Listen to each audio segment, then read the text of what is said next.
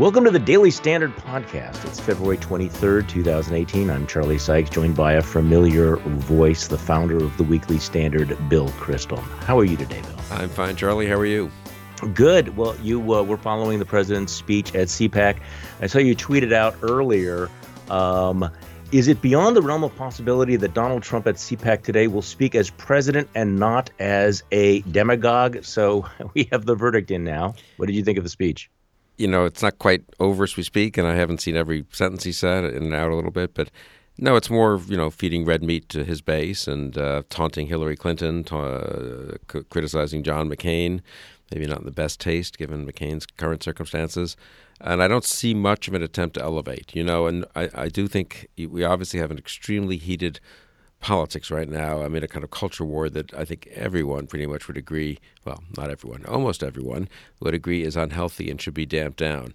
I think a normal president, uh, really any of our last presidents, probably if he's speaking to his most rabid supporters, would have had at least a couple of sentences, grace sentences, you might call them, where he urged everyone to calm down, to listen to your critics or, your, or those who disagree with you, to be civil in our discourse, just that kind of stuff. Would it make a huge difference? No maybe not, but it's something a president should try to do when speaking to his most worked up and overheated supporters. It's something he can do, and that's something that Donald Trump seems not to. It doesn't even occur to him that he might do that. You know. Well, let's shift the focus from uh, from the podium to the audience. Uh, th- this CPAC seemed to underline um, the the ongoing Trumpification of the conservative movement. He's speaking to an adoring crowd uh, that uh, you know, applauded virtually every one of his his standard stump lines. This is really Donald Trump's conservative movement right now. I mean, in, in you know, you, you wrote about this a little bit earlier, uh, quoting Rick, Rick uh, Brookhiser, concluding the conservative movement is no more its destroyers or Donald Trump and his admirers, and that was really on display at CPAC today, wasn't it? I think it was today, and of course yesterday with uh, Marine Le, Le Pen and uh, the general tone of a kind of national populist, nativist uh, event and, and not much discussion of conservative ideas and an awful lot of discussion of uh, conservative, if you still want to use that term, uh, tribalism. I mean, the speech by, by Wayne LaPierre seemed like the most indicative of that. You know, just really part a large chunk of it just calling out the enemies, I guess one would call them, not just the opponents, but the enemies of what he takes to be, you know, uh, the movement that is represented at CPAC, which is sort of not just pro-gun rights, which conservatives have often have always been really a little skeptical of some of the gun control policies, but a kind of you know fetishistic attachment to uh, guns as, as sort of an emblem of this side of the cultural divide. Trump referred today, "Don't let them take away your your Second Amendment." I thought that was very interesting. This, your Second Amendment, as if it belongs to one part of the country now, it is true that some people care more about it than others, as some people care more about the First Amendment or the Fifth Amendment or others uh, than others, but it is the Constitution's Second Amendment. Well, you and I have both uh, obviously been critics of Donald Trump, but I want to take a step back because there's there's there's something more going on here. I, I I feel like you know those of us who have not gotten gone uh, gotten on board are experiencing something more than just simply disillusionment with with Donald Trump. There's, a, and tell me whether you agree with this, a, a, crisis of knowledge. You know, how do we know what's true? Who do we believe anymore? A, crisis of faith. You know, could we be wrong about things that we took for granted? So it's one thing to be critical of Trump, eh, you know, the man, eh, the the, the president, but but are you finding yourself rethinking other things as well? Sure. I mean, I think Trump is such a big, again, let's leave aside even our judgment of him, just analytically, he's such a big phenomenon. His victory was the 45% of the vote in the Republican primaries that he got, and the 45% of the vote in the Democratic primaries that Bernie Sanders got. You'd have to be kind of foolish not to step back and say, well, whoa, what kind of moment are we at in American politics? Why are people so disillusioned with the elites of both parties, with the establishment uh, in Washington? Are they right in some respects? And they are to be disillusioned, but are the uh, are the alternatives or the solutions that are being offered healthy for the country? I'd say no in both the Trump and Sanders case. So yeah, and then do we think conservatism a little bit? How what what in it made it open to this kind of hostile takeover by Trump and by a kind of national populist nativism. Uh, were there problems there that some of us sloughed over a little bit? I think the answer there is yes. But was there a conservative tradition? Is there a conservative tradition that was right about a lot of things and is right about a lot of things and deserves to be defend, defended? I would say yes to that too. Well, you know that if Hugh Hewitt was sitting here with us right now, he would be saying, "Oh, come on, guys! Look, uh, wh- why can't you take yes for an answer? This president turned out to be much more conservative uh, than we thought. We have uh, we have Neil Gorsuch. You have the regulatory reform. You have tax uh, tax reform. Uh, the American uh, embassy is moving to Jerusalem. Why can't you acknowledge?" Uh, you two, uh, that in fact this has been a successful presidency. Why can't you acknowledge that in fact uh, Donald Donald Trump uh, did not live up to, to the worst expectations that you guys had? Why haven't you been able to make your peace with that, Bill Kristol? Well, some of the individual actions are fine. There, some of them are conservative, some of them are just fine, good for the country in general, and I've supported those and defended those. And I, in some ways, wish he would be more energetic and uh, comprehensive in his follow through in, let's say, rejecting the Iran deal, which I was a strong opponent of, the Weekly Standard was, obviously, but which now requires a real policy to get beyond. And instead, he says he's against it, but he hasn't done much. So, but look, policy by policy, obviously, one should go through them, praise them, criticize them, debate them. I think that whole attitude of, though, why can't you guys kind of get on board, just ignores the overall thrust of the Trump presidency and its effect on our general political culture and on conservatism and the Republican Party. And that we see on display the, yesterday and today at CPAC, where if, if we do not, I do not want a conservative party that is in the image of Trump in terms of its nationalism, its nativism, its hostility to various groups, its its its its turning of political debate into sort of denigration of all one's uh, everyone one disagrees with. I don't want to be part of Wayne LaPierre's conservatism, and in that respect, Trump is having a big effect. The NRA, I'm old enough to remember, was a group that was controversial but was bipartisan, supported any congressmen or senators who defended uh, what they saw as gun rights, was willing at times to compromise, and made actual arguments about why gun control might not work and why guns would help people defend themselves. And a lot of those arguments, incidentally, I think have some merit. And now it is pure uh, kind of uh, tribalistic politics uh, with the kind of fetishization, really, of guns and uh, use of them as part of the culture war. That is just not healthy for the country, I don't think. At this at this moment that we're having in our in our, in our history, this sort of the, the crisis of, of faith and, and politics, I'm, I'm interested to know what are you what are you reading right now? And the reason I'm asking this is you you had the, the piece earlier this week, the silent artillery of of time, where you quoted extensively from uh, a speech from Abraham Lincoln, which by the way I'd never seen before. That's something that he said when he was 28 years old back in 1838 where he's lamenting uh, the loss of memory of the American Revolution. I also noticed that you, you have cited the Federalist Papers on occasion. So, so what exactly are you reading these days to put our times in context? I have gone back to the founders a little bit and to Tocqueville and these other students of democracy and the, the weaknesses of democracy. One of the big myths of our time is that no one, it didn't occur to anyone until yesterday that democracy had its uh, could could be problematic. That self government could be hijacked by demagogues. That uh, not all policies would work perfectly. That you would lose track. You would forget, as Lincoln suggests in this youthful speech. Uh, you know, the three generations after the Revolution would lose that memory, and we have to reconstruct our attachment to the Declaration and the Constitution and to the principles of free government. You can't just depend, kind of coast on the memory of the revolution. That's really a, a, very simplified form of Lincoln's complex speech. And I think we conservatives were coasting a little bit on the memories of Bill Buckley and Irving Kristol and Milton Friedman and many, many other people. And, and it now needs to be kind of reconstructed in a much more thoroughgoing way. That was the analogy I drew with uh, Lincoln. It's about the same time from the Declaration to Lincoln as it is from Buckley's founding of National Review to us uh, today. I, I, this week, this past week, obviously we had the Washington, Lincoln's birthday and then Washington's birthday. I was actually out in Peoria, Illinois, for a dinner that uh, the Creve Coeur Club there has had for 120 years. Pretty amazing, really, civic kind of custom, honoring Washington's birthday, black tie dinner. I I tried to get out of wearing a black tie. I'm not a huge black tie guy, and you know I had the uh, Speakers Bureau which arranged it. So I said, well, they don't really need the speaker to be in black tie, right? Often these things are kind of more like black tie optional, you know, when people come in a black tie, they understand if you're flying in from somewhere, you're not going to lug your black tie. and I was told very politely, no, they really do like it. They would like everyone to be in black tie, and really everyone there was. So this is a big civic occasion, uh, very, really quite moving in a way. I mean, uh, they've done it for all these years. All the leaders of the community were there, and you know, you get the impression that in a town like Peoria, which had its struggles, Caterpillar moved the uh, world headquarters out of there a year ago like a lot of places in central mm-hmm. Illinois, there's a certain amount of you know decline of, of, manufacturing and, and other such. I don't get the impression there's a lot of job growth and whatever. But a kind of real civic commitment to trying to make the place work and to make it better.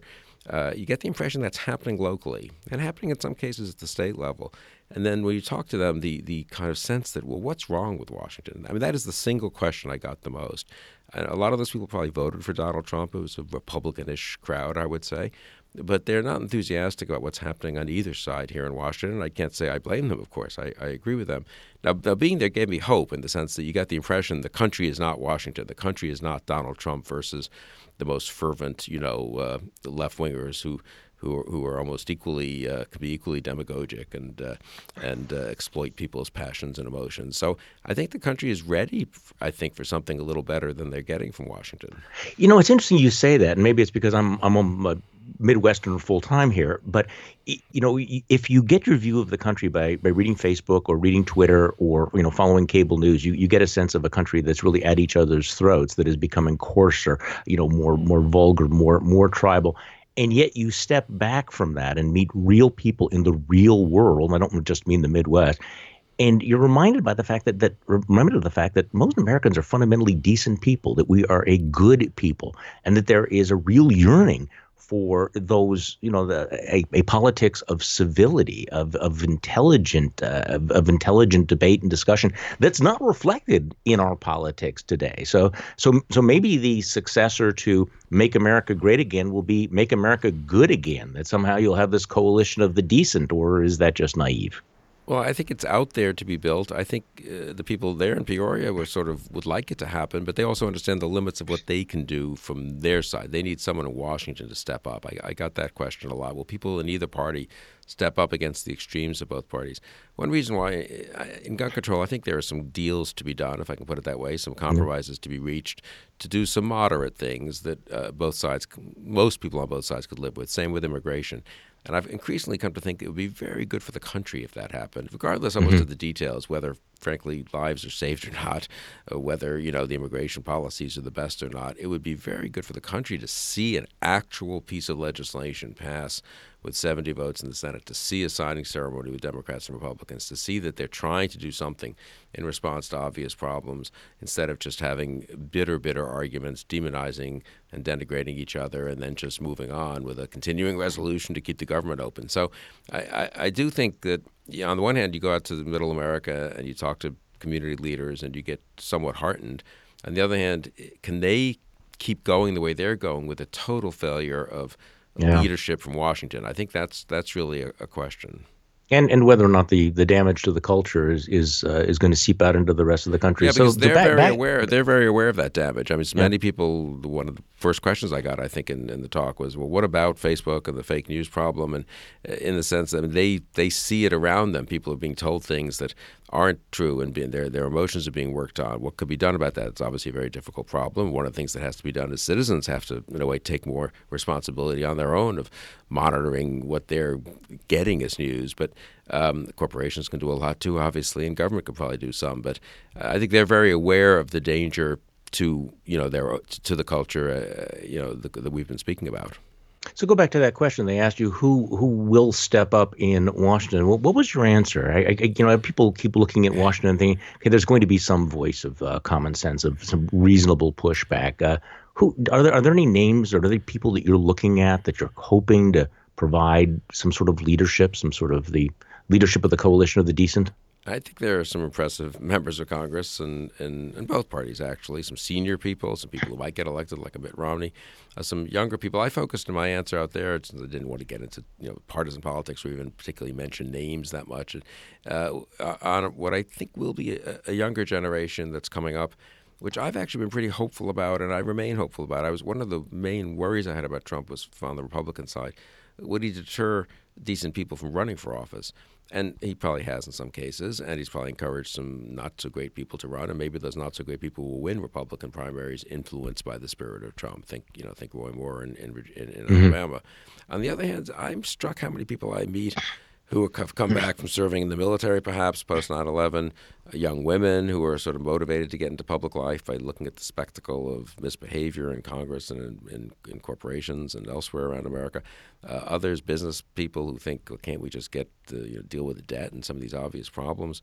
Um, and I, and they're some impressive people. So I, I guess I remain actually uh, somewhat hopeful that, that, that generationally we might be able to get beyond this. Uh, sort of the Trump Clinton was sort of an amazing race. We ended up with the oldest presidential race in American history.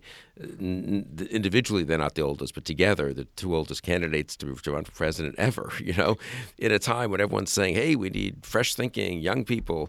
It's a changing world." So maybe we finally will get uh, beyond, frankly, our baby boom generation and get into uh, a, a generation that understands that we need some fresh thinking, but also attachment to to to to the principles of liberty, liberty, decency, dignity. Those things don't change. So, can you combine the best thing? I said this out in Peoria. If you look at Washington, if you look at Lincoln, who gave a famous speech in Peoria, and one of the, one of the things most impressive about Lincoln is he's a he is very open to being to fresh thinking. If our as our circumstances mm-hmm. are new, we must think anew and act anew. I think he says as president at one point.